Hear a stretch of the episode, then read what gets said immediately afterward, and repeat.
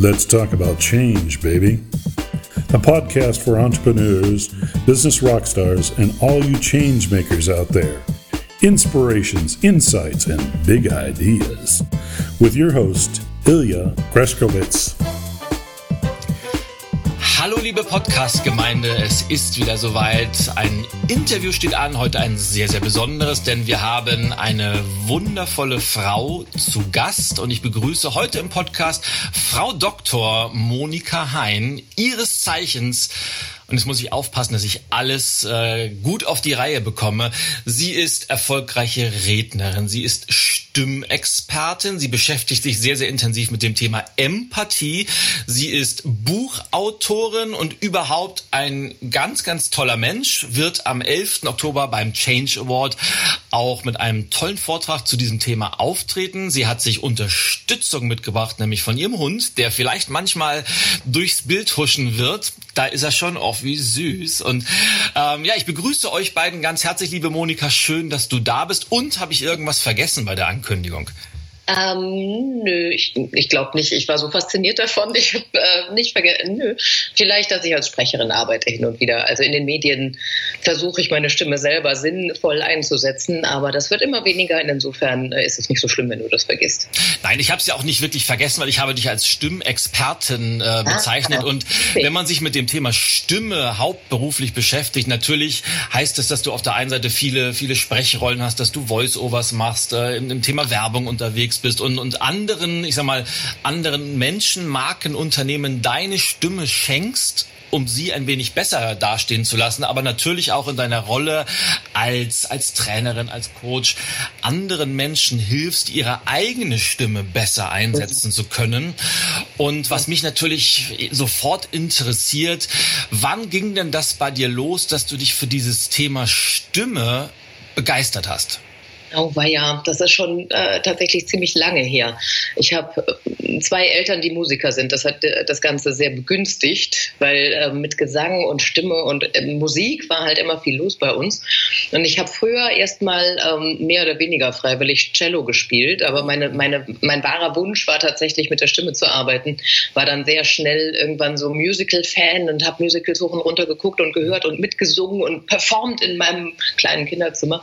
Ähm, und äh, habe dann irgendwann mit 16 mich vom Cello verabschiedet und bin Richtung äh, Gesang gegangen und habe dort angefangen, Gesangsunterricht zu nehmen. Ich hatte einen, einen sehr tollen Lehrer, der mir auch gleich anatomisch alles erklärt hat. Das heißt, wir saßen da wirklich mit dem Anatomie-Atlanten und haben uns aufgeschnittene Kehlköpfe angeguckt, was einigermaßen spooky war erstmal.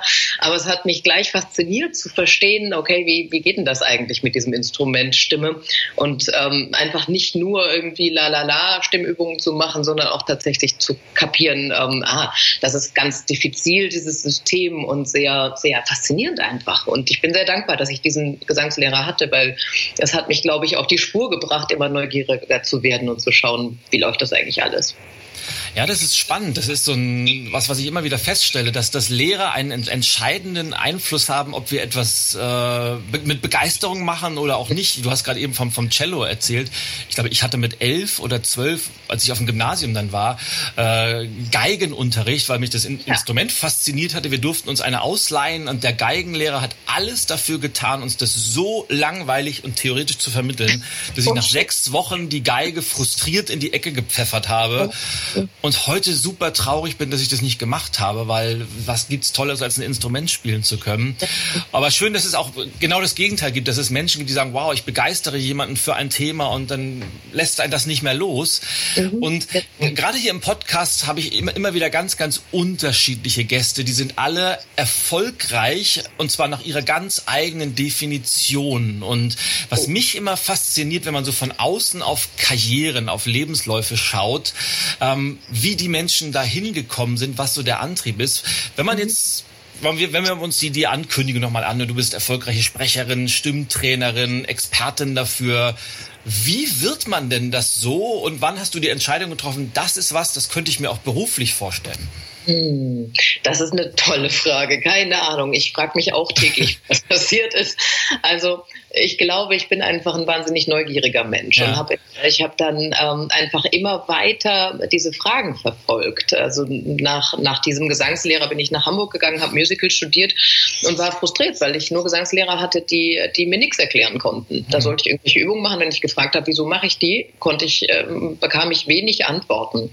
Also wirklich sehr, sehr sparsam. Und dann habe ich irgendwann gedacht, weißt du was, wenn mir das keiner erklären kann, dann hole ich mir die Antworten doch selber. Und habe dann aufgehört mit Musical und bin an die Uni gegangen, habe studiert und habe in der Phonetik und in der Sprachheilpädagogik, äh, Sprachheilpädagogik, oh Gott, Hilfe, ähm, habe ich viele Antworten gefunden, die ich bis dato dann von Lehrern nicht bekommen hatte oder eben nur von diesem allerersten. Und ähm, von da aus ging das so weiter. Also ich merkte dann irgendwann, dass ich auch schon mehr weiß als die Unidozenten, was irgendwie lustig war, weil mhm. ich dann manchmal auch so eine Tendenz hatte, die Vorlesung an mich zu reißen.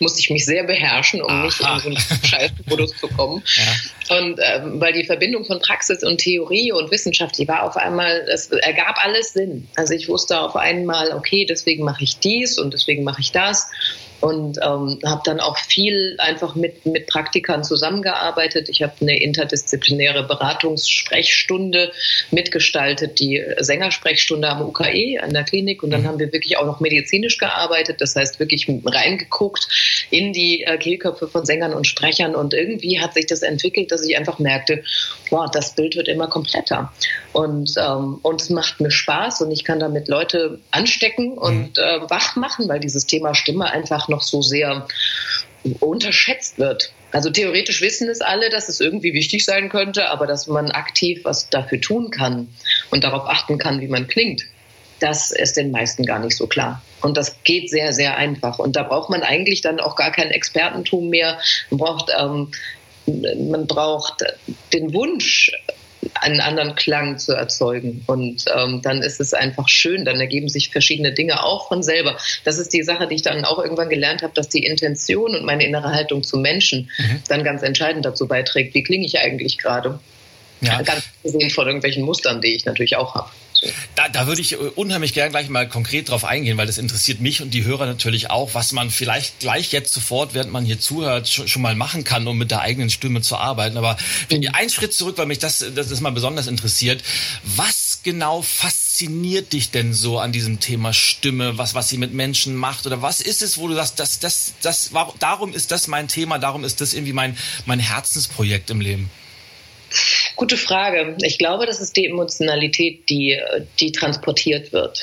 Und ähm, die Möglichkeiten, die wir haben über die Stimme. Also beim Gesang ist das ja unfassbar breit mhm. gefächert. Ne? Menschen, Menschen zeigen Emotionen, ob es dann Heavy Metal ist oder Oper, ist eigentlich egal, weil es wird auf jeden Fall eine Emotion, es wird ein Anliegen produziert und die Leute kriegen Gänsehaut, ja. weil, die, weil die Menschen die Stimme benutzen auf eine Art und Weise, wie, wie, wie sie selber nicht können. Das ist die eine Seite davon. Der Gesang ist ja auch eine hohe Kunst. Und andererseits aber auch, weil sie was zum Ausdruck bringen, was sowieso in uns drin schwingt. Und das finde ich total spannend. Also selber selber eine Gänsehaut zu bekommen, weil ich die Stimme ähm, mit einer Emotion benutze und mit einer schönen am besten. Mhm. Oder, oder eben auch wirklich dieses Gefühl zu haben, jemand, jemand kommt direkt in mein Herz, weil er seine Stimme auf eine bestimmte Art und Weise benutzt. Und das ist großartig. Ich finde, wir haben da so, so eine tolle Möglichkeit, mit der Stimme zu arbeiten. Ja, das, es gibt wenig Schöneres, Direkteres, was Menschen so erreicht. Ja, also ich finde es ja immer wieder faszinierend. Also man, man merkt es ja nicht nur, wie du drüber sprichst, sondern auch, äh, wie, du, wie du aussiehst dabei, wenn du drüber sprichst. Und ähm, was, was sowas mit Menschen machen kann, wenn man ein, ein Thema gefunden hat, wo man sagt, das ist es irgendwie. Und mhm. du hast es gerade so schön beschrieben und wir beide sind ja auch, äh, die Stimme ist ja unser, unser Werkzeug, wie für den, ich sag mal, für den Maler der Pinsel und für den Tischler der Hobel ist für uns, die wir auf, auf Bühnen oder vor Menschen stehen, natürlich die Stimme eines der wichtigsten Werkzeuge. Und ich finde es selber immer wieder faszinierend, wenn ich anderen Leuten zuhöre, wenn die eine, eine Rede halten oder einen Vortrag halten. Es gibt welche, die sagen, da sage ich, da ist der Inhalt gar nicht so wichtig, aber wie die drüber sprechen, könnte ich stundenlang zuhören, einfach weil die nett sprechen sprechen. Und dann gibt es welche, wo ich sage, die haben so tolle Sachen zu sagen, die haben einen so tollen Inhalt, aber die haben eine so furchtbare, krächzende Stimme. Das, nee, das ertrage ich einfach nicht, selbst wenn das ganz intelligent ist, was die sagen. Und da frage ich mich immer, sind wirklich so wenig Menschen sich ihrer Stimme bewusst? Und wenn ja, woran liegt das? Hm, also das Thema Stimme ist ja für jeden Einzelnen äh, schwer anzufassen. Also es fängt ja schon damit an, dass wir uns irgendwo hören, sei es hier beim Podcast ja. oder bei, äh, bei, bei, bei, irgendeinem Telefon, äh, also bei einer Mailbox zum Beispiel. Da kriegen ja die meisten Leute wirklich erstmal Pickel, wenn sie sich selber hören. Ja, wo, woran liegt das? Woran liegt das? Das liegt daran, dass wir eine innere Verstärkung übers Innenohr haben und uns komplett anders selber hören, als andere uns hören. Das äh, Schwierige, und das sage ich immer mit so einem äh, leichten äh, Zwinkern im Auge, das Schwierige ist, dass das, was auf der Aufnahme ist, die Wahrheit ist. Und das, sind, das ist den wenigsten Leuten bewusst, geschweige denn wollen sie das annehmen. Ja. Sie ja so ein anderes Selbstbild haben von ihrer eigenen Stimme. Das heißt, der logische Schritt wäre eigentlich, sich ihre Stimme selber sich immer mehr anzuhören, mhm. weil ich kann nur ändern, was ich auch kenne. Ich kann nur wissen, wie ich es wie ich's in Betrieb nehme, sozusagen, wenn ich weiß, was da auch passiert.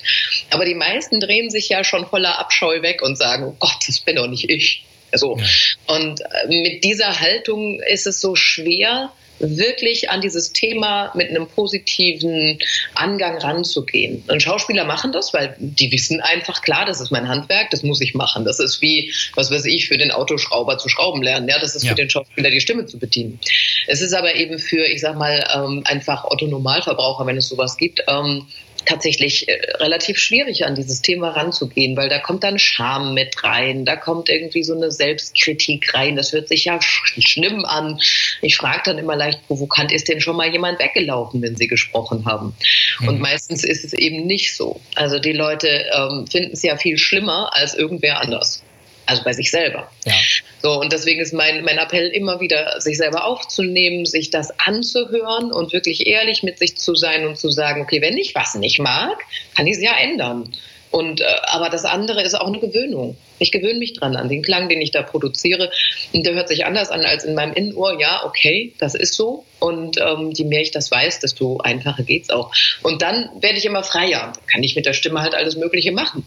So und dann kommt noch hinzu, wenn Leute Vorträge halten, dass sie einfach befangen sind und Angst haben. Und Angst und äh, dann zu sehr ein Fokus auf die Sachlichkeit schränkt unseren Tonumfang einfach total ein. Also wir haben viel weniger Töne, wenn wir, wenn wir uns so an die Sachen festklammern. Dann mhm. werden wir Nachrichtensprecher und dann hört sich es einfach nicht mehr so cool an.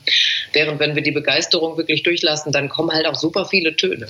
Und äh, das ist äh, für mich dann stimmliche Freiheit zu sagen, ich habe mal hohe Töne dabei und mal tiefe Töne, alles dabei. Mhm. Und das ist, äh, ist dann mein Ausdruck.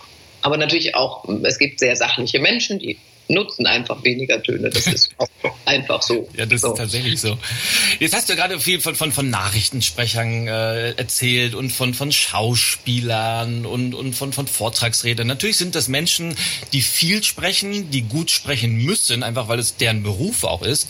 Mhm. Lohnt sich das auch für, wenn ich jetzt, ich sage mal, ich bin jetzt Verkäuferin bei Rewe oder ich bin Busfahrer oder Versicherungsmakler und jetzt sage ich, ja, ich muss zwar auch viel sprechen, aber ob ich jetzt daran arbeitet oder nicht. Warum sollte das ein, ein, ein solcher Mensch auch machen? Warum ist es lohnenswert? Also ich glaube, es ist aus vielerlei Gründen lohnenswert, eigentlich aus drei großen Gründen. Weil erstmal glaube ich sehr daran, dass wenn ich einen Ton habe, mit dem ich mich wohlfühle, der mir selber gut tut, weil ich höre mich ja auch selber, wenn ich rede. Wenn ich mich höre und das, die Meinung habe oder einfach spüre, das ist ein sanfter, liebevoller, zugewandter Ton, der kann halt einfach mehr Kontakt machen.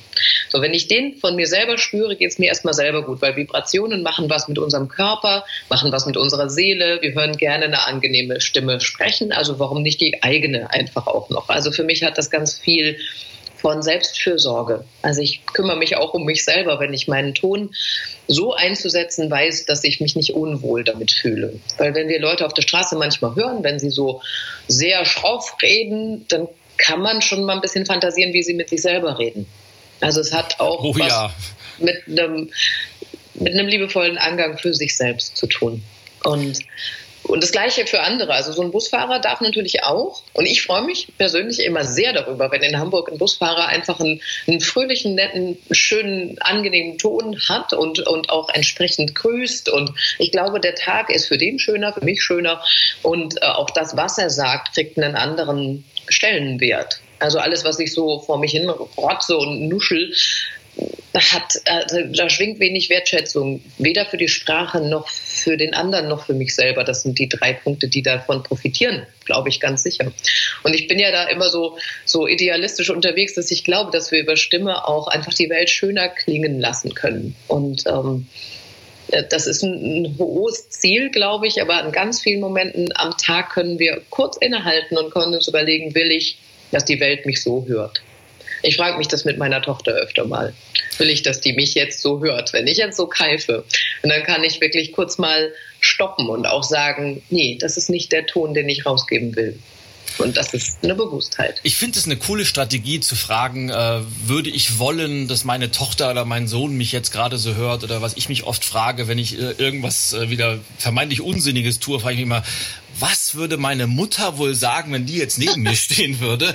Und oftmals sage ich, okay, vielleicht mache ich es dann lieber doch nicht oder, oder ich mache es erst recht. Aber du hast eine Sache gesagt, die ich äh, so, so wichtig finde. Deshalb würde ich sie gerne nochmal unterstreichen, weil ich es auch immer wieder feststelle, gerade wenn man sich mit, ja, in, in Coachings mit Leuten unterhält oder gerade mit, mit kleinen Gruppen in Workshops arbeitet, weil alles, was wir sagen, sagen wir ja immer zuerst zu uns selber. Mhm. Und ich stelle fest, dass gerade Menschen, die einen, einen gewissen Grad an Unzufriedenheit mit sich bringen, so will ich das mal vielleicht formulieren, mit sich selber in einer Tonlage, in einer Stimmlage sprechen, die meist etwas krächzend ist und natürlich dann vom Inhalt auch immer sehr anklagend, wenn man sich achtmal am Tag sagt, mein Gott, bist du doof oder, oder irgendwie sowas naja, das macht natürlich was mit einem und äh, deshalb, woran liegt es, dass die wenigsten Menschen ihrer Stimme so wenig bewusst sind oder der Art und Weise, wie sie mit sich selber reden, bewusst sind, obwohl sie doch den ganzen Tag reden, die Stimme eigentlich eines der wichtigsten und meistgebrauchtesten Werkzeuge ist, das sie verwenden? Naja, ich glaube, da kommen wir schnell zu, zu überhaupt zur Haltung uns selber gegenüber. Also wie bin ich es gewöhnt, mit mir zu reden? Da kommt nämlich natürlich auch Erziehung mit rein. Mhm. Wenn ich natürlich immer irgendwie schön auf die Mütze bekommen habe, dann werde ich das einfach weitermachen. Also auch ungefragt weitermachen. Ne? Man kann da schon oft davon ausgehen, dass der Selbstwert, den ich da vermittelt bekommen habe in meiner Kindheit oder Jugend oder wie auch immer, mhm. dass der mitschwingt die ganze Zeit. Und ähm, diese Bewusstheit darüber, dass wir so grob mit uns selber umgehen, auch stimmlich, auch mit dem gerade wie ich und was ich sage, bin ich wieder blöd. Ne? Also diese, diese wirklich groben Dinge, die ich eigentlich einem guten Freund gar nicht unbedingt sagen würde, ja. äh, die sage ich aber zu mir. Und ähm, ja, das ist nicht besonders nett. Ich, ich gehe dann weiter in die Richtung, die ich vielleicht gewöhnt bin, hinterfrage das auch nicht weiter. Und äh, ja, äh, Thema Selbstwert und Stimme gehen sehr nah miteinander einher. Also das kann man schon öfter mal äh, erahnen, wie jemand dann entsprechend mit sich selber umgeht. Und, äh, da hängt ja auch ganz viel dran. Ne? Wenn die Stimme krächzig klingt, ist die Kehle eng. Kehle eng heißt ganz, ganz ursprünglich noch aus der Steinzeit, hier ist Bedrohung, mhm. ist Gefahr. Das heißt, die Leute sind schon mal in so einem Grundzustand von Angst. Eine lockere Kehle heißt, ich bin auch in Frieden mit Situationen, mit mir selber. Und dann kann man das auch hören, wenn jemand entspannt und, und gut mit sich selber ist. Und dann geht es weiter über die Atmung, weil die Atmung bei einer krächzigen Stimme natürlich auch nicht besonders gut geführt ist. Derjenige fühlt sich nicht richtig. Und eine tiefe Atmung zeigt einfach Vitalität und zeigt äh, Lebensfreude und zeigt ein, ein bei sich ankommen viel mehr als jetzt irgendwie, ich muss immer nur abliefern. Dann, dann hörst du schon, wie verbissen dann Menschen zum Teil sind. Und diese Verbissenheit, ja Gott, woran liegt's? Ne? Also Erziehung, Gesellschaftsbilder, Stimme ist natürlich auch oft durch Familienmitglieder geprägt. Ne? Der Papa hat schon so gesprochen, also spreche ich auch so. Ja. Und, und Bewusstheit darüber ist, ist halt einfach wenig da. Was soll man da sagen? Es ist einfach noch, ich, ich befinde mich auf einer, ähm, weiß ich nicht, auf einer Reise, dass das einfach mehr bewusst wird glaube ich. Ich übrigens auch äh, gehört auch zu meiner großen Mission im Leben, weil ich glaube, dass es geht nicht nur um Stimme, sondern insgesamt dass dieses Thema Bewusstheit, weil nur was mir bewusst ist, kann ich auch verändern im Zweifelsfall. Aber um überhaupt erstmal bewerten zu können, wie ist der, der Status quo, gefällt mir das, gefällt mir das nicht, muss genau. es mir bewusst sein. Und so viele Menschen gehen wirklich mit, mit Scheuklappen durch den Alltag und sind im Automatisierungsmodus und und da passieren halt viele Sachen, die man eigentlich gar nicht möchte. Und deshalb gibt es auch immer noch sehr, sehr prominente Menschen, die mit Krächzen der Stimme irgendwo in Talkshows oder auf Bühnen stehen und das gar nicht mitkriegen und alle sich fragen, das muss denen doch mal jemand sagen. Oder, ja. ja das ich würde so manchen gern mal in die Finger kriegen, in der Tat. Ja, das kann ich mir vorstellen. Ich würde mal, vielleicht kannst du mal mit einem Mythos aufräumen oder den vielleicht bestätigen. Ich weiß es nicht. Es gibt ja, weil du gerade so schön von, von, von Wirkung, von Sprache, von Stimme gesprochen hast, diese sehr, sehr berühmte und allseits beliebt und viel zitierte Studie von dem Herrn Merabian, der gesagt oh. hat, Kommunikation ist de facto, jetzt muss ich nichts falsch sagen, zu 55 Prozent Körpersprache, also Mimik, Gestik etc. zu 38 Prozent Tonalität, also wie wir etwas sagen, und nur zu 7 Prozent der wirkliche Inhalt, die Bedeutung der Worte. Was sagst du als Expertin dazu? Stimmt das oder ist das einfach Humbug? Naja, also ich bin kein großer Fan von dieser Studie, muss ich gestehen.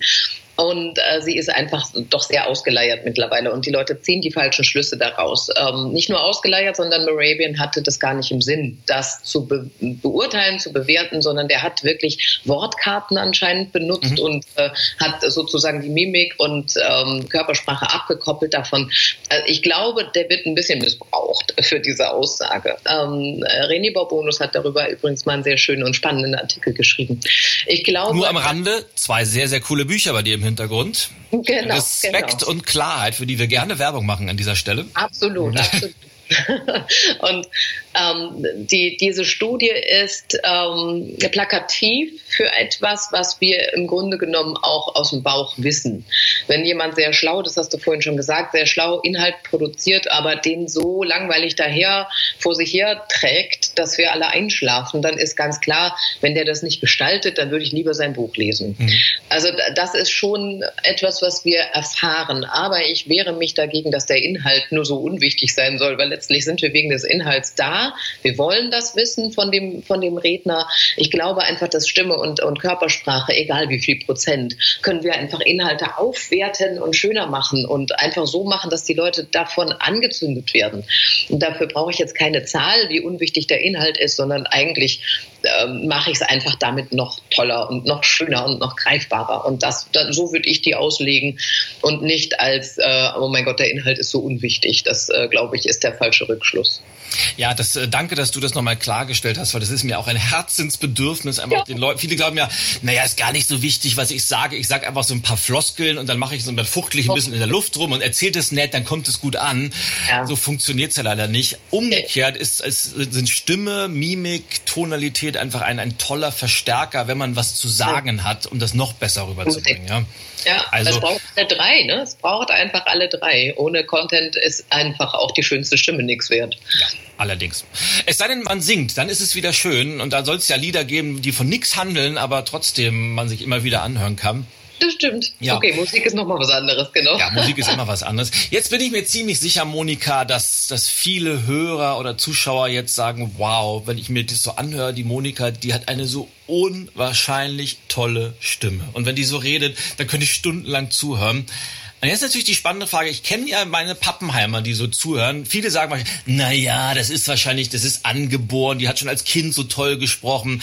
Wie ist denn das? Bist du wirklich mit dieser wundervollen Stimme gesegnet worden? Oder ist das erarbeitet, antrainiert, ein bisschen feingeschliffen worden? Wie ist da die Verteilung von Talent und Entwicklung? Das ist auch wieder eine sehr schöne Frage. Also nein, äh, damit kommt man nicht unbedingt auf die Welt. Ich glaube, jetzt erstmal habe ich den Vorteil einer relativ tiefen Stimme, was ähm, viele als angenehm äh, empfinden, weil es halt jetzt nicht so quietscht. Ähm, das ist aber eine, eine, eine, grundsätzlich anatomische Sache, die können wir tatsächlich nicht beeinflussen. Die also Stimme du trinkst nicht zwei Whisky am Tag und rauchst eine Schachtel nein, Zigaretten, ja? Nein, sehr selten, sehr selten. Gut. Also wenn dann nur mit dir. Sehr gut, das wollte ich hören. genau. Also ähm, nee, es ist äh, die Stimmlippenlänge ist angeboren, das ist auch bei Männern so, also bei allen Menschen, ähm, egal ob Mann oder Frau. Ja. Lange Stimmlippen sind eher tiefe Stimmen, kurze sind hohe Stimmen. Das ist jetzt erstmal anatomisch relativ festgelegt. Auch was da drüber passiert, also Stimmlippen hier im Kehlkopf und was da drüber halt so ist, mhm. der, der sogenannte, das sogenannte Ansatzrohrs klingt ganz schön, ne? Mhm. Also oder der Vokaltrakt ist ja. noch ein bisschen schöner. Ähm, dieser Bereich, der ist natürlich auch relativ individuell. Wie viel Platz ist da? Ja, wie ist die Zunge geformt? Wo ist der Kiefer? Wie, wie, wie viel Platz gebe ich da innen drin? Mhm. Das sind Sachen, die kann ich natürlich äh, schleifen und lernen und ich kann lernen, den äh, Kehlkopf, die, die Stimmlippen zu entspannen. Ich kann lernen, mehrere Töne zu benutzen, all das. Ich selber habe das ähm, irgendwann mal mit Schrecken festgestellt. Ich habe nämlich irgendwann, da habe ich schon ein paar Jahre lang Schauspieler ausgebildet und das ist die beste Schule, die ich jemals haben konnte, weil wenn du 15 Schauspielschüler vor dir sitzen hast, das Ganze dreimal hintereinander, dann übst du das einfach immer wieder mit. Ja. Und das Unterrichten hat meine Stimme so geschult, dass ich eines Tages dann meine eigene Mailbox neu besprochen habe und habe mir die alte Version angehört und dachte, das ist ja nicht wahr. Also komplett anders, viel kindlicher, viel dünner. Und ich mhm. dachte echt so, wow, was ist das denn? Also das habe ich tatsächlich auch gar nicht mitbekommen, dass das so passiert ist. Und irgendwann war es dann so. Und ähm, ich glaube, das ist so, so eine Kombination aus mit Menschen arbeiten, viel vormachen, selber viel lesen, darüber nachdenken und, äh, und so eine immer steigende Bewusstheit einfach darüber. Und dann, dann entwickelt sich ganz viel. Und äh, wenn ich Schauspieler ausgebildet habe oder Sprecher, dann haben wir am Anfang der Ausbildungszeit eine Aufnahme gemacht von einem Text ja. und am Ende auch. Und es war zum Teil so, dass sie zu Tränen gerührt waren, was sich verändert hatte an der Stimme. Und das ist äh, so großartig zu sehen, wenn die Leute sich selber hören und merken, boah, ich habe richtig Schritte, ich habe mich richtig entwickelt, es ist richtig viel passiert. Und alle Leute, die sagen, ja, ich habe halt so eine Stimme und da kann man nichts machen, an jeder Stimme kannst du was entwickeln. Und manche haben Spaß dran, manche finden es mühsam, manche interessiert es nicht und so ist es halt. So ist das Leben. Ja, ähm, bevor ich jetzt dieses kurzfristige interessiert mich super, super äh, sehr. Was mich jetzt noch, noch mehr, da will ich einmal nachhaken, weil du hast vorhin so schön gesagt, dass das Stimme auch immer ein wenig, äh, wie hast du das formuliert? Ich weiß es nicht mehr genau, aber dass Stimme sehr, sehr viel mit der eigenen Haltung zum Leben zu tun hat und auch sehr, sehr viel widerspiegelt, was in uns innen so, so abgeht gerade. Und ich komme gerade drauf, weil ich überlege, wenn ich jetzt so mir, mir Aufnahmen von mir anhöre, die so sieben, acht Jahre zurück sind, stelle ich fest, dass meine Stimme sich sehr, sehr stark entwickelt hat im Laufe dieser ja. Zeit. Und ich habe jetzt nicht will ich bewusst Stimmtraining oder Methoden angewandt, sondern ich vermute, dass es äh, eine Folge ist von der persönlichen Entwicklung, die ich genommen habe. Und wenn man als Mensch wächst, macht es auch was mit der Stimme, oder? Mhm, absolut. Da gibt es auch in der Tat Studien drüber. Mhm. Stimmen im, im Laufe einer Karriere immer mehr absinken. Weil absinken heißt, der Kehlkopf darf sich entspannen. Ich habe ja vorhin gesagt, dass ja. wenn ich verkrampft bin, ist das so wirklich eine, fast eine Todesangst, okay. kann man sagen. Ne? Also wenn wirklich schlimme Dinge passieren, zieht sich die Kehle als erstes zusammen, weil der Kehlkopf sozusagen ein Ventil in erster Linie war. Also so war es mal gedacht damit wir nichts einatmen. Das heißt, in dem Moment, wo der Körper Angst empfindet, geht die Kehle als erstes dicht dann macht das hier zu. Das heißt, du als Redner bist viel gelassener geworden, hast dich entwickelt, bist immer selbstbewusster geworden auf der Bühne und zack, geht die Kehle immer mehr auf. Und das ist so ein Bild, dann strahlt es halt wirklich in den Körper rein und darf da ja immer mehr Resonanz finden. Und so passiert das dann. Also tatsächlich, ja, in, innerhalb einer Karriere, je senioriger Leute unterwegs sind, je mehr sie Erfahrungen gemacht haben, je sicherer sie stehen, desto mehr hören wir das in der Stimme auch. Die wird voller, die wird entspannter, ein bisschen tiefer. So. Seniorig und gefällt mir das Wort. Seniorig, oder? Ist einfach nicht ein bisschen senioriger geworden. Ja, also naja, wir sind keine Berufsanfänger mehr und da, das hört man eben. Und ähm, das kann man eben in, kann man auch ein Stück weit begleiten und kann sagen, mhm. ich kann das schon ein bisschen früher, ein bisschen weniger mit Umweg erreichen, ganz aktiv angehen, dass ich mich schon anders anhöre, denn, und das ist witzig, wir werden ja in Schubladen einsortiert. Das heißt, wenn ein Berufsanfänger natürlich auch entsprechend äh, eng spricht und quietscht, mhm. kann es sein, dass ich den auch unbewusst in eine Schublade von, na, er ist noch klein, ja. Wenn ich aber jemanden höre, der total entspannt spricht und der ist auch Berufsanfänger, da vermittelt mir aber so ein Gefühl von, der weiß, was er tut. Ja. Kann es sein, dass ich den anders einsetze? Mhm gerade als Führungskraft.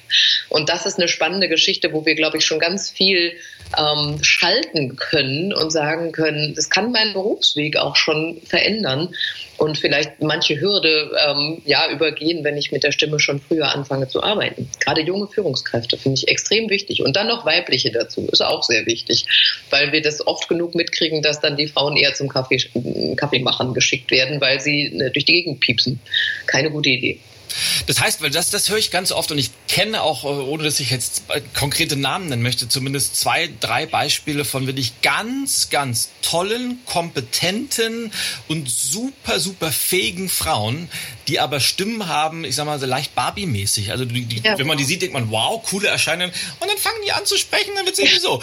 Und was kann man da machen? Und kann man überhaupt was machen? Ja, man kann ganz viel machen. Also gerade den Frauen versuche ich beizubringen, dass diese Resonanzen im Körper, dass die halt so wichtig sind. Und da fängt es ja schon an.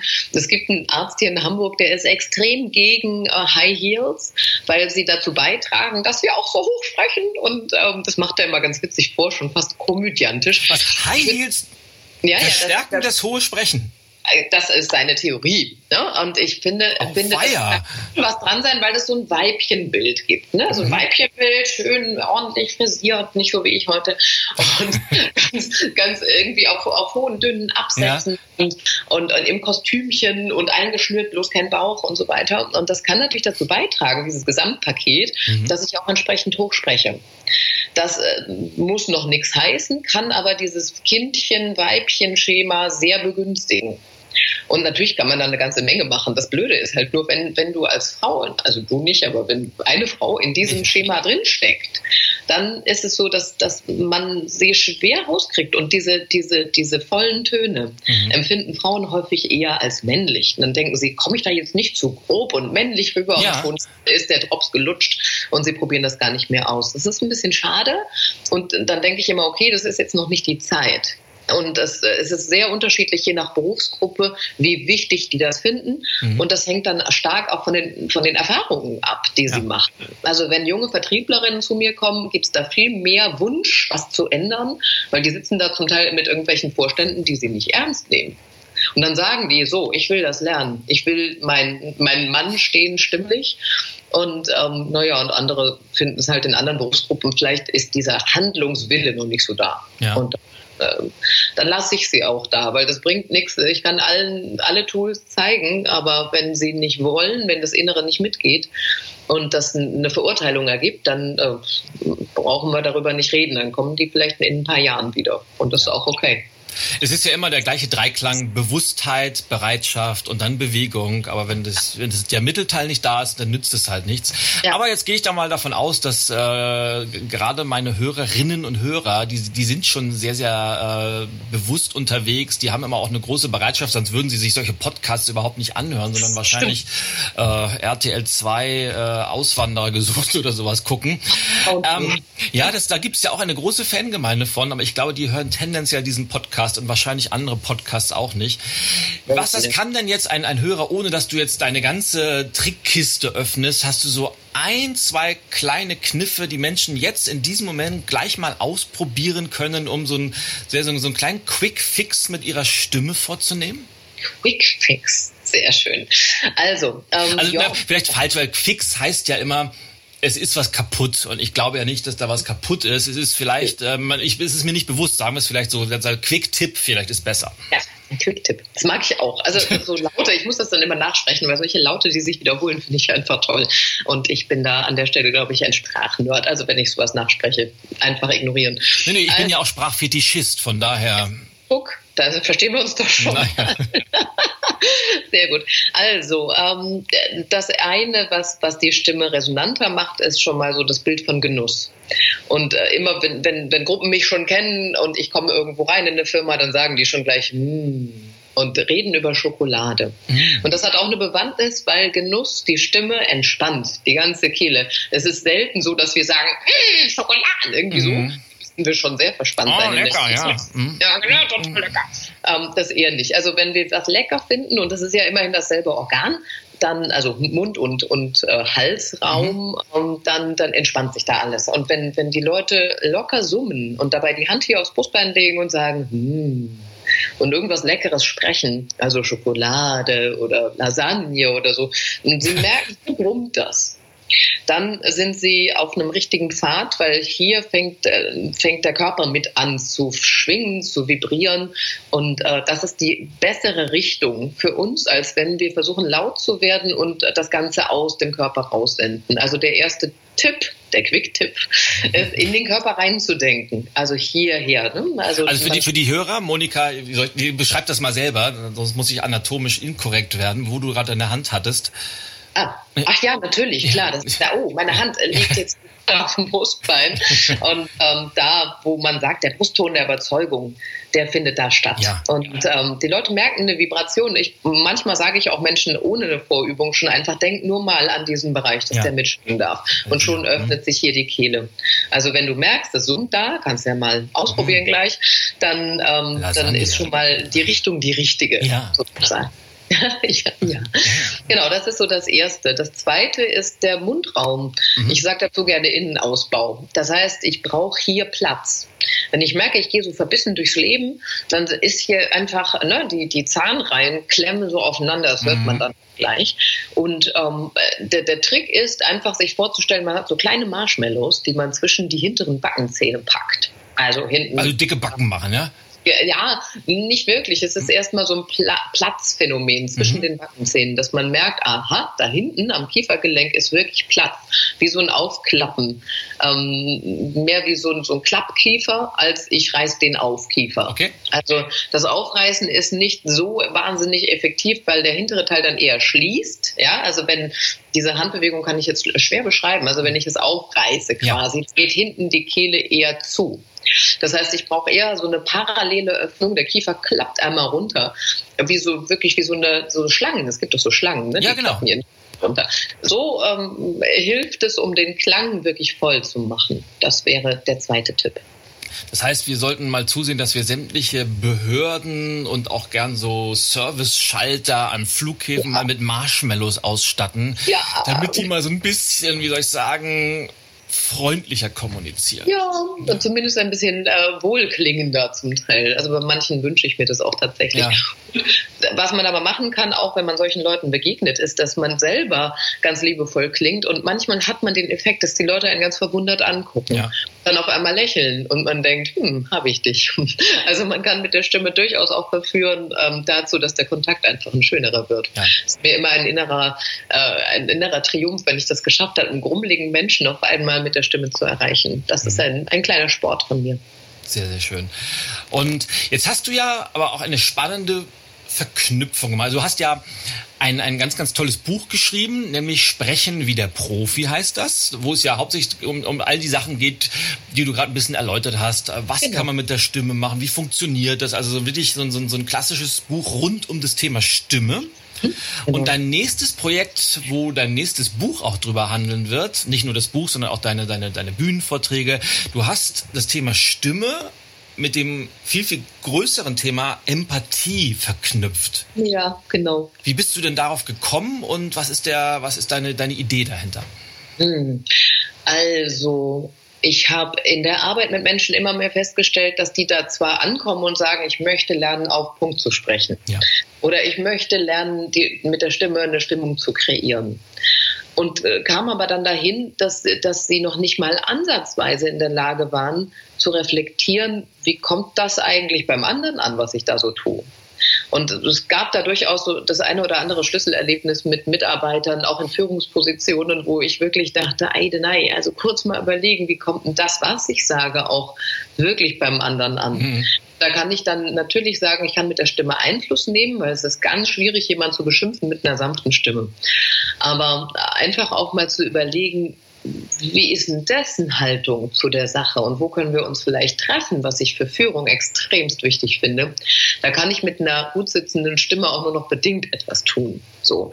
Und dann kam ich immer mehr dahin, dass das eigentliche Thema bei vielen nicht so sehr ist, wie kann ich die Stimme benutzen, sondern mhm. was ist da drunter? Ja. Wie, wie ist meine Fähigkeit, mich einzufühlen in eine Situation oder in einen Menschen, auch in mich selbst? Wir haben vorhin das Thema gehabt, wie rede ich eigentlich mit mir selber? Mhm. Na, damit fängt ja auch alles an. Also wie durchlässig bin ich für meine eigenen Gefühle und Bedürfnisse und, ähm, und auch in der Folge für die von anderen Menschen. Und so kam das dann, dass ich irgendwann ich bin ja so ein Chancenergreifer, würde ich mal sagen. Und ich habe irgendwann ein Exposé geschrieben über das Thema empathisch sprechen. Und ich habe das der, der tollen Ute Flockenhaus vorgestellt, die mich ganz toll beraten hat und die sagte, sie findet das Thema toll und warum ich es nicht groß mache. Warum nicht das auf das Sprechen beziehen und klein lassen? Wieso mache ich nicht einfach den Topf auf und sage, okay, Leute, es geht um, um wirklich die innere Haltung, nicht nur fürs Sprechen, sondern ja. für das andere auch.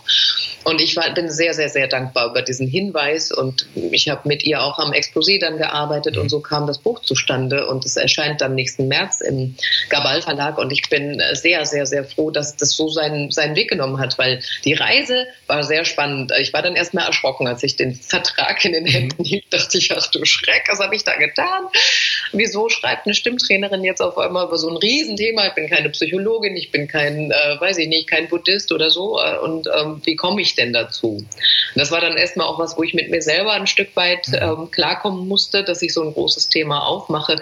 Und auf dem Weg habe ich ganz oft gedacht, Mann, bist du heute wieder unempathisch. Das geht ja überhaupt nicht. Auch meine Tochter befand das manchmal so. Schreibst das falsche Buch, Mama. Und ähm, es war aber lustig, weil äh, auf mich natürlich noch mehr mit dem Thema auseinandersetzen, auch annehmen, dass das ein Thema ist, wo wir alle wachsen können, also ohne Ende wachsen können quasi. Und ich das so wichtig finde, dass wir anfangen, darüber nachzudenken, was andere fühlen könnten, das eigene wichtig zu nehmen und, und dann wirklich in eine Verhandlung zu kommen miteinander. Viel mehr als zu verurteilen oder andere abzuwerten oder mhm. mich selber abzuwerten, weil ich eine andere Haltung habe zu Dingen. Und ähm, das schafft einen guten Boden für die Stimme und fürs Sprechen. So. Und so kam das. Super cool. Also äh, natürlich muss ich sagen, es ist schade, dass es schon im Frühjahr erscheint und nicht erst im Herbst. Sonst wären wir im gleichen äh, Verlagsprogramm gewesen mit unseren neuen Ach. Büchern, was natürlich super cool gewesen wäre. Wobei mein mein neues Buch sich auch mit einem durchaus ähnlichen Thema befasst und äh, ich vermute, das liegt daran, weil das der Zeitgeist ganz einfach ist. Ich mhm. habe letztens, äh, wurde ich im, im Rahmen eines großen Vortrags äh, hinterher gefragt, was ich denn als die drei wichtigsten Führungsqualitäten von Unternehmern und Führungskräften halten würde. Und ich habe hab spontan geantwortet, äh, die Fähigkeit, Entscheidungen treffen zu können, eine große innere Klarheit und Empathie. Und ja. das würde ich nach wie vor unterschreiben, weil wer, wer heute nicht in der Lage ist, die, die Menschen bei ihren individuellen Bedürfnissen abzuholen und diese Einzelindividuen dann unter einer großen Vision zu vereinen, das funktioniert halt heute nicht mehr. Aber jetzt haben wir so oft über Empathie gesprochen. Vielleicht sollten wir mal einen Schritt zurückgehen. Was, was ist denn Empathie überhaupt? Ja, auch so schön. Ja. Es gibt drei Trillionen Definitionen, ja. die du finden kannst, wenn du, wenn, also ich hab, bin da reingetaucht und habe dann tatsächlich sehr viele unterschiedliche Varianten gefunden, bis hin zu ähm, Hirnforschung, die unterscheidet zwischen Mitgefühl und Empathie. Und es gibt ja jetzt gerade auch so einen Schwung an Autoren, die darüber schreiben, dass Empathie gar nicht gut für uns ist. Dass Empathie und, ja, ja, ja, die dunklen Seiten der Empathie von ähm, Fritz Breithaupt heißt er, glaube ich. Ich habe leider nicht gelesen. Das ist ein spannendes Buch, weil äh, er einfach auch sagt, naja, ähm, jemand wie Donald Trump nutzt unsere Empathiefähigkeit äh, für sich aus und manipuliert uns auf, aufgrund dieser Fähigkeit. Und ähm, auch, auch durchaus Menschen, die, die psychisch gestört sind, auch Psychopathen, äh, nutzen, haben selber eine große Fähigkeit, aber nicht mit, mit dem Hintergrund, dass sie anderen Gutes tun wollen, sondern dass sie sie ausnutzen wollen. Und jetzt ist wirklich die Frage, wie definiere ich Empathie? Mhm. Hm. Wie definierst du sie? Bitte? Wie definierst du sie? Also, hm, ich äh, definiere sie so, dass ich äh, mit ihr klug umgehen muss. Weil ähm, Empathie ist eine hohe Fähigkeit, Gefühle anderer zu erspüren und auch Gedankengänge zu, nachzuvollziehen. Das sind, es gibt kognitive und emotionale Empathie. Also es sind zwei unterschiedliche Sachen. Ne? Entweder fühle ich was oder ich kann wirklich mitdenken, nach, nachdenken, was der andere wahrscheinlich denkt. So. Und ähm, die beiden Vorgänge sind oft ganz eng miteinander verknüpft und das empfinde ich selber auch so. Und äh, das, das Problem mit der Empathie ist häufig, dass wenn der eigene Selbstwert nicht hoch genug ist, mhm. dann neige ich dazu, mit meiner Empathiefähigkeit anderen es recht zu machen, ganz viel reinzuspüren, aber nicht mehr zu wissen, was ich spüre. Mhm. Und das ist die große Gefahr tatsächlich, die, die für Einzelne da ist. Also, dass Empathie auch schwächen kann. Meine Mama zum Beispiel, wenn die weiß, es geht mir schlecht, dann schläft die nicht mehr. Das ist so eine hohe Grad, das ist eine hohe Empathie, die aber ihr schadet. Und das soll eigentlich nicht sein. Es soll nicht sein, dass Empathie schwächt, sondern eigentlich soll es sein, dass Empathie uns stärkt und auch die Kontakte stärkt. Und das nützt mir nichts. Mir würde meine Mom in dem Moment mehr nützen. Sie würde gesund und ausgeruht morgens mhm. aufwachen und hätte wieder Kraft, mich zu unterstützen. Ähm, das heißt, es gibt einen empathischen Stress und das, das empfinde ich sehr wohl auch, dass Menschen sich so reinfallen lassen in das Leid anderer, dass sie selber nicht mehr funktionieren. Und deswegen glaube ich, dass, dass Empathie etwas ist, was mit viel Wohlwollen und gutem Wunsch, einem Herzenswunsch für den anderen einhergehen muss, mit dem Bewusstsein darüber, dass ich nicht leide. Also ich lasse mich ein auf deinen Zustand, ich bin für dich da, ich helfe dir, wie auch immer das jetzt gerade geht, aber ich sichere immer noch auch meins. Und ja. das, das finde ich bei der Empathie extrem wichtig zu, zu spüren, zu erspüren, dass ich mein, mein Leben nicht damit irgendwie schwächen muss. So. Und ich habe viel mit einem buddhistischen Mönch gesprochen, bin nach Sri Lanka gereist, habe ihn ganz viel interviewt zum Thema Empathie und fand das so spannend, weil er als Beispiel gesagt hat, naja, ähm, ich sehe jemanden ertrinken und äh, kann selber nicht gut schwimmen und ich bringe mich in Gefahr. Wo ist die Empathie für mich selber, wenn ich da hingehe und den jetzt retten will? Dann werden wir beide sterben. Mhm. Und damit hat er einfach recht. Also man muss äh, sehr auf sich achten, bei aller Empathie trotzdem noch so ein gesundes Maß finden. Allerdings diese Kritik mit dem Ausnutzen und so weiter, das läuft bei mir nicht unter dem Thema Empathie. Das ist dann eine ganz andere Definition. Ja. Also für mich ist Empathie hat was mit einem, mit einem Wohlwollen für Menschen zu tun. Und wenn die das ausnutzen, ist es aus meinem Dafürhalten nicht mehr Empathie. Aber gut, das ist die Definitionsfrage, die tatsächlich sehr schwer zu beantworten ist. Also ja, ich bin, bin gespannt auf, auf, das Buch, weil das ist ja fast schon ein, ein philosophisches Thema, so, so ein bisschen. Ja. Also ich kann das nachvollziehen, was du von deiner Mutter gesagt hast. Wenn es meinen Töchtern schlecht geht, schlafe ich auch ganz, ganz schlecht. Und ich, genau. das hat aber nichts mit der Empathie zu tun. Das hat was mit mir zu tun, dass ich, dass ich nicht darauf vorbereitet war, was äh, diese Verbindung mit Kindern mit mir gemacht hat ja. im Laufe der ja. Zeit. Aber das ist halt so und ich finde es jetzt auch nicht schlimm und ich würde es nee. eher schlimm finden, wenn es nicht so wäre. Und deshalb finde ich dieses, diese, diese Herangehensweise und, und deinen Ansatz zu sagen, die Menschheit braucht eher mehr Empathie als zu wenig, total ja. richtig, weil es heißt ja niemals, dass man sich selbst dabei vergessen sollte, dass man die eigenen Bedürfnisse hinten anstellt, sondern ganz im Gegenteil. Ich, ich behaupte, und ich bin jetzt kein Empathie-Experte, aber je mehr man als Persönlichkeit gefestigt ist und, und weiß, wie, wie die eigenen Bedürfnisse aussehen, absolut. desto mehr ist man in der Lage, empathisch mit anderen umzugehen, oder? Absolut, absolut. Und wenn ich sie ernst nehme, also wenn ich meine eigenen Bedürfnisse ernst nehme und gut mit mir umgehe, kann ich auch die von anderen ernst nehmen. Mhm. Das heißt nicht, dass ich immer auf die eingehen muss. Aber es ist gut, auch sie zu treffen und sie zu erfahren. Und ich habe mit einem äh, Trainer für gewaltfreie Kommunikation gesprochen, sehr intensiv über das Thema Empathie. Und der sagte, der Moment, wo ich so einen Raum betrete, wo ich auch in der Lage bin, meine eigenen Bedürfnisse wertzuschätzen, aber die nicht als Konflikt da reinzubringen, dass die gegeneinander gehen, sondern ich nehme meine und, und, und, finde die gut und ich nehme aber auch die vom anderen. Und wenn es, wenn es mir möglich ist, kann ich die erfüllen.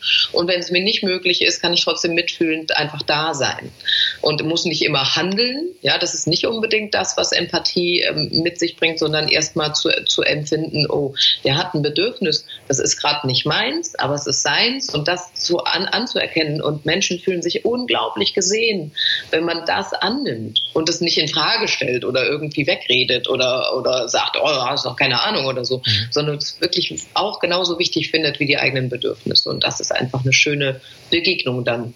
Und das gelingt vielen manchmal nicht, diese, diese Balance zu halten. Entweder sieht man andere einfach gar nicht, weil man so fest ist mit, mit sich selber beschäftigt, aber auch auf keine gute Weise oder aber ähm, man, man sieht nur die anderen und fällt dabei selber hinten über. Das ist halt dann die Balance, die wir finden müssen.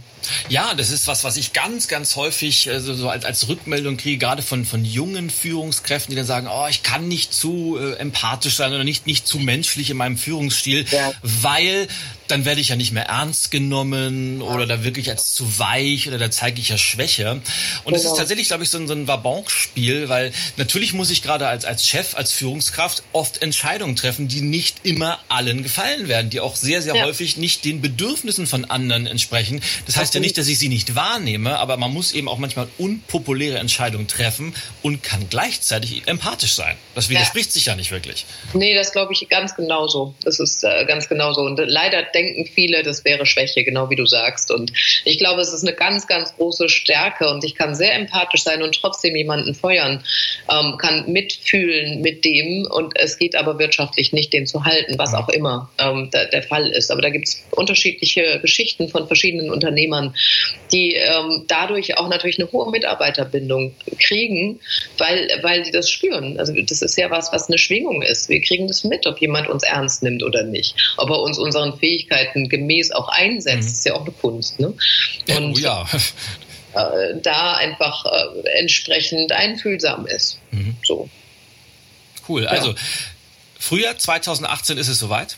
Ja, am 1. März kommt es raus. Das ist schon sehr aufregend alles. Ja, es ist also, ich finde es auch immer einen, einen faszinierenden Prozess, wenn man von, von der ersten Idee, die man mal so im Kopf hat und sagt, naja, könnte man vielleicht was draus machen und dann entwickelt sich sowas. Die ersten Leute sagen, mach das doch groß und dann fragt man sich, warum eigentlich nicht? Und dann macht man das einfach und ja, genau. ehe man sich versieht, so, so ein Jahr, anderthalb Jahre, zwei Jahre später manchmal, hat man dann so ein Buch in der Hand und die ja. Leute kaufen das auch noch, die Leute finden es gut und sagen, wow, das danke, dass du das Buch geschrieben hast. Und das ist einfach mhm. ein, ein ganz tolles Geschenk. Und ich freue mich schon drauf, wenn es erscheint. Aber zuerst dürfen wir uns ja freuen, dass du zumindest äh, über das Thema auch beim Change Award im Quatsch Comedy Club referierst. Ja, genau. Was, worauf können wir uns da freuen? Ja, wir werden über das Thema Stimme natürlich auch sprechen und wie wir das empathisch auch benutzen können, dieses Tool. Mhm. Denn es, geht, es gibt nicht den perfekten Ton, sondern es gibt einen Ton, der auch Rücksicht nimmt auf bestimmte Situationen und bestimmte Menschen. Und dann werden wir uns auch über Redetypen unterhalten. Also welche, was bringt meine Persönlichkeit mit, dass ich so oder so rede? Und auch über Zuhörertypen. Was brauchen eigentlich andere von mir? Und wie weit kann ich da vielleicht aus meiner Komfortzone raus, auch sprecherisch? Und darüber werden wir sprechen. Wow, super cool. Also, liebe Leute, das also nicht, kommt nicht wegen mir, kommt wegen Monika. Das, ja. das, das lohnt sich richtig, ja. Ja, da sind wir jetzt, ich muss kommen, das ist wieder faszinierend, sobald man in ein Thema eintaucht, das so, so spannend ist, ob jetzt Stimme, Empathie, wir sind fast schon wieder rum. Und das zeigt immer, dass es ein, ein, ein faszinierendes Thema ist und aber auch ein, ein toller Gesprächspartner. Deshalb würde ich jetzt äh, ganz langsam überleiten zu unserer beliebten Abschlussfragerunde, wo ich dir, das nennt sich Rapid Fire Questions, um einfach noch einen weiteren tollen äh, Sprachbegriff reinzuhauen. Rapid Fire Questions. Okay, das war das ist, ein bisschen, ja. das ist einfach die, die kurze, schnelle Fragerunde, könnte man auf Deutsch ja. sagen. Das klingt nicht so cool, deshalb sage ich gern Rapid Fire Questions. Ähm, das ja. Idee ist ganz einfach, so ein bisschen wie das in, in Talkshows oft gemacht wird. Kurze, knackige Fragen mit der Bitte um eine ebenso möglichst kurze, knackige und spontane Antwort. Ich bin aufgeregt. Sehr gut. Die erste Frage stelle ich allen meinen Gästen, weil ich, ich finde es unwahrscheinlich spannend, nicht nur die einzelnen Antworten zu hören, sondern auch Gemeinsamkeiten immer wieder beobachten zu dürfen. Was bedeutet Erfolg für dich? Ich weiß, was es nicht bedeutet, viel Geld zu haben. Erfolg bedeutet für mich, eine persönliche Freiheit zu erleben, das zu tun, was ich liebe. Wow. Cool. Was sind deine drei wichtigsten Werte im Leben? Ähm, Ehrlichkeit. Ist Neugier ein Wert? Wenn ja, dann nehme ich Auf jeden Fall. Auf Und, jeden Fall. Ähm, äh, Bewusstheit. Ich würde jetzt fast noch Nachhaltigkeit hinterher schieben wollen. Bewusstheit äh, nimmt es aber mit rein, weil ich äh, mir ist wichtig, dass wir uns auch umeinander und um die Erde kümmern. Und äh, da ist so viel, was nicht funktioniert. Oh ja, da könnten wir jetzt wieder die nächste Stunde drüber quatschen. Aber auch da gilt, äh, keiner wird die Welt im Ganzen verändern können, aber jeder kann bei sich anfangen und jeder kann im Kleinen was verändern. Wenn das ja. alle tun, verändert sich im Großen wieder was. Ja, um, genau. Wenn du Urlaub machst, in den Bergen oder am Meer? Am Meer. Klar, wen frage ich denn? Du kommst ja aus Hamburg und äh, definitiv Meer. Welches sind deine drei Lieblingsbücher? Mm, die vier Versprechen von Don Miguel Ruiz ist ein Buch, das mich begleitet seit vielen, vielen Jahren. Mhm. Ein sehr, sehr cooles, ähm, bisschen esoterisch angehauchtes Buch, aber liebe ich sehr. Äh, Spirit Junkie von Gabrielle Bernstein, ein sehr, sehr cooles Buch ähm, über auch Spiritualität in der Tat. Und dann, oh Gott, oh Gott, äh, Die Frau des Zeitreisenden. Habe ich äh, sehr, sehr geschluchzt am Ende. Von, wer ist der Autor, die Autorin? Ah, die Frau, das, äh, der, oh, habe ich vergessen. Kein Problem. Ich und verschenkt, ich, ich krieg's jetzt auch so schnell nicht hin. Aber das, es gibt auch eine Verfilmung dazu, die auch sehr, sehr schön geworden ist und ähm, das kriegt man sofort gegoogelt. Ich, ich schicke dir sonst den Link. Musst, musst du nicht, wir, wir recherchieren das einfach und fügen ja. das alles, jetzt kommt mein Lieblingssatz, äh, meine Hörer wissen schon, das füge ich alles in den Shownotes, fügen wir das mit ein. Ja, ja das ist auch so ein Begriff, Shownotes, habe ich vom Jahr nicht gewusst, was das ist, habe es immer nur gehört, das ist alles im Podcast, das kommt in die Shownotes und jetzt sage ich selber immer, weil ich, weil ich so begeistert von diesem Wort Shownotes bin, aber da verlinken wir das auf jeden Fall, damit auch alle Zuhörer oder Zuschauer dann auf dein, deine Buchempfehlung klicken können und das Buch auch lesen können. Ja. Kommen wir zur nächsten Frage. Wenn du einen Menschen von allen acht Milliarden, die wir mittlerweile sind, rauspicken könntest, wo du sagst, der hat meine absolute Lieblingsstimme, welcher Mensch ist das? Und warum? Oh, also jetzt, jetzt wird es ein bisschen kitschig, aber es ist meine Tochter. also ähm, warum? Weil sie, weil sie meinem Herzen einfach so nah ist. Und ähm, ja, weil sie mir einfach eine, ein großes Geschenk ist. Ich weiß nicht genau, du als Papa weißt, wie es ist. Ähm, das ist die Stimme, die, die ich äh, am, am liebsten höre und auch manchmal am dollsten gegen die Wand hauen möchte. Aber das ist einfach, diese Ambivalenz ist da drin und oh ja, ich, viel, viel Herz. ich weiß genau, was du meinst. Das Tolle ist aber auch, dass, dass Töchter, also ich habe ja auch zwei Töchter, dass die auch mit ihrer Stimme so arbeiten können, dass genau das, also das macht ja immer was mit uns. So, ach Papa, bitte. Und dann, oder sie sagen, die haben ja auch einen anderen Tonfall, der, wo, genau, wo das passiert, weil ich könnte sie an die Wand schmeißen jetzt, aber trotzdem haben wir sie irgendwie, also geht mir genauso, also. Machen wir weiter da. Wenn du an einen erfolgreichen Menschen denkst, wer fällt dir da sofort ein und warum? Der Dalai Lama fällt mir ein. Aber ich wüsste gar nicht genau, warum ich. Also ich finde die, die Lebenshaltung und die Heiterkeit so großartig. Und ich bin immer wieder so hin und her geschmissen zwischen diesem Business, in dem wir uns bewegen, wo es sehr viel um Umsatz und Erfolg und was weiß ich was geht. Das ist halt nicht so meins. Und dann auf der anderen Seite habe ich mit diesem buddhistischen Mönch gesprochen, Teru, sein Name aus Sri Lanka. Den, den finde ich auch extrem erfolgreich, geht jetzt in dieselbe Richtung, weil die Gelassenheit und das, das, das Streben nach Glück einfach ein ganz, ganz anderes ist als unsere materialistische Gesellschaft. Und ähm, das imponiert mir sehr. Die haben nichts und finden äh, finden das Leben schön. Und ähm, die Heiterkeit, mit der sie dem Leben begegnen, die, die hätte ich auch öfter gerne. Hm. Da könnte ich jetzt einhaken, aber wir sind ja immer noch bei den, bei den Rapid Fire Questions. Oh, und also gar nicht mehr kurz. nee, das macht, das macht doch überhaupt nichts. Die, die, die ufern meistens so ein bisschen aus und wir driften sowieso wieder ab und überziehen dann maßlos. Aber mein Gott, es ist ja mein Podcast und ja. kann ich überziehen, wie ich will. Deshalb habe ich mir ja ausgedacht. Ich bin ja nicht woanders zu Gast. Von daher freue ich mich da riesig drüber. Was ist denn im Moment, abgesehen von deinem Buch, ein oder, oder das große Projekt, der Traum, den du dir als nächstes erfüllen willst? Puh, meinst du jetzt beruflich oder privat oder egal? Ja, egal.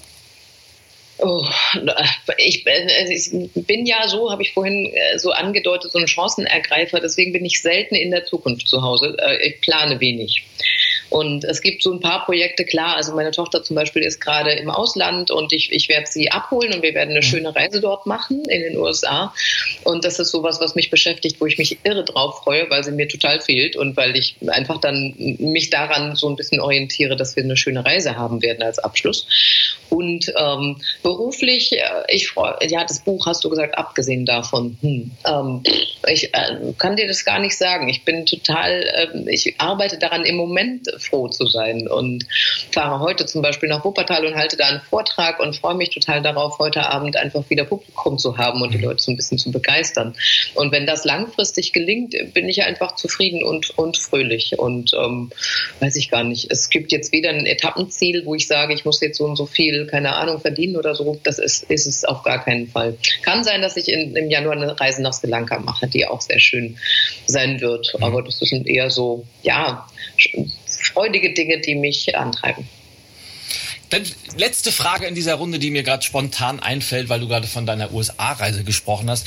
Mal angenommen, kleines Gedankenexperiment, du hättest die Gelegenheit, eine Stunde lang äh, im Oval Office oder wo auch immer dich mit Donald Trump zu unterhalten. Welche, was würdest, wolltest du ihm schon immer mal mitteilen? Welchen Ratschlag würdest du ihm geben? Ah, könnte ich ihm einfach mein Buch dann geben, so zum Thema Empathie. Also ich, aber ich, ich glaube nicht, ich habe die Vermutung, ohne dass ich es weiß, dass das nicht so ein Leser ist. Nee, das ist auch eine Vermutung, die ich hätte. Ich würde, glaube ich, gerne ihm ein bisschen Empathie entgegenbringen wollen und ihn mal fragen, wovor der Angst hat. Aber äh, ein Ratschlag ähm, ist schwer zu geben, weil er, ich glaube, der hört auch nicht so arg viel. Deswegen glaube ich, braucht der auch eine große Portion, ähm, weiß ich nicht, jemand, der den mal hört. Und also im tiefsten Innern. Das ist jetzt vielleicht nicht die populärste Antwort, die ich geben könnte, aber ich glaube, dass das echt eine verlorene Seele ist auf eine Art. Monika, es geht ja hier nicht um populäre Antwort. Wir sind ja hier nicht beim, äh, beim Wahlkampf in der ARD, wo es darum, dass das, wo mit Floskeln nur so um sich geschmissen wird, in der Hoffnung, dass man dadurch besser ankommt, was ich glaube, dass sowieso ein Trugschluss ist, weil man nie mit Floskeln gut ankommt, sondern mit dem, was man meint, gut ankommt. Egal, ob es nun allen gefällt oder nicht, aber das nur am Rande. Ja, wenn ich auf die Uhr schaue, sind wir ganz kurz davor, die Stunde zu überziehen. Ich würde trotzdem gerne dir das Schlussstatement übergeben. Du hast jetzt zwischen 30 Sekunden und 30 Minuten Zeit, äh, nochmal vielleicht deine Philosophie, deine Botschaft oder alles, was du der Welt gerne mitteilen möchtest, nochmal zu komprimieren und nach draußen zu sprechen mit deiner schönsten Stimme, die du auf Lager hast. Wahnsinn. Und es ist sehr riskant, mir 30 Minuten zu geben, lieber Ilja. Nein, 30 Sekunden kriege ich hin. Also, Schlussstatement. Ich mm, freue mich über, über schöne und empathische Töne. Schön nicht im Sinne von, das muss ausgefeilt oder perfekt klingen, sondern ich glaube, wir sollten uns wieder mehr darauf besinnen, aus dem Herzen zu sprechen und, ähm, und uns die Mühe machen, empathisch miteinander umzugehen. Ich glaube, dass das tatsächlich Mühe erfordert, weil leichter ist es zu verurteilen, leichter ist es, ähm, andere abzustufen und versucht mal alle irgendwie ähm, am Tag einmal darüber nachzudenken, wo kann ich mir Mühe geben, in anderen reinzufühlen oder reinzudenken und was verändert das möglicherweise und, und dann noch dazu oder auch parallel, wo kann ich ähm, liebevoller klingen, als ich es vorhatte. Und da brauchen wir nur eine Sekunde. Ich schließe mit einem Zitat von Viktor E. Frankl, der gesagt hat, die Freiheit des Menschen liegt in der Zeit zwischen Reiz und Reaktion. Und genau da können wir unseren Ton definieren.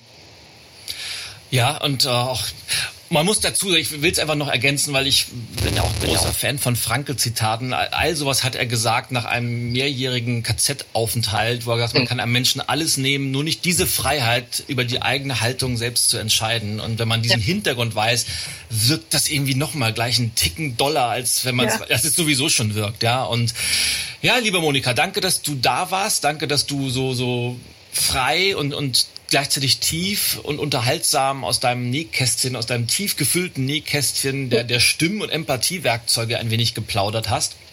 Ähm, möchte mich ganz herzlich bedanken dafür. Und ja, liebe Zuhörer, liebe Zuschauer, wenn, wenn ich euch jetzt äh, das zusammenfassen sollte, würde ich sagen, es lohnt sich heute mal mit einem erhöhten Grad an Bewusstheit durch den Tag zu gehen, vielleicht mal zu überprüfen, wie du selber mit dir selber sprichst, wie deine Stimme so wirkt, ob du bestimmte Muster erkennst, aber natürlich auch mal darauf zu achten, mit wem auch immer du dich heute unterhältst, ob es deine Kollegen sind, deine Familienmitglieder, deine Kunden. Wie sprechen die denn so und vor allem, woran erkennst du jemanden, der besonders angenehm spricht und jemand, der nicht besonders angenehm spricht? Und wenn du dann Bock hast, daran zu arbeiten, äh, wir blenden ja Monikas Webseite ein und sie hat tolle offene Veranstaltungen, sie macht Einzelcoachings und wer sagt, ich möchte gerne genauso sprechen wie Monika, äh, der kann sie dann direkt kon äh, kom kom kommentieren, sage ich schon, kann sie direkt kontaktieren. Kommentieren geht auch immer. Ja, natürlich, kommentieren geht immer gut. Liebe Monika, ganz, ganz herzlichen Dank, dass du da warst. Und danke. liebe Zuhörer, danke, dass ihr euch äh, dass ihr uns eure Zeit geschenkt habt, dass ihr eine, Zeit, eine Stunde eurer kostbaren Lebenszeit dafür aufgewendet habt, euch ein wenig in das Thema Empathie, Stimme hineinzuspüren, hineinzuarbeiten. Und ich hoffe, es waren viele, viele spannende Impulse für euch drin. Und ich freue mich, wenn ihr auch beim nächsten Mal wieder mit dabei seid, wenn es heißt Let's Talk About Change, Baby. Und ich sage ganz herzlichen Dank. Bis zum nächsten Mal. Au ja, euer Ilja.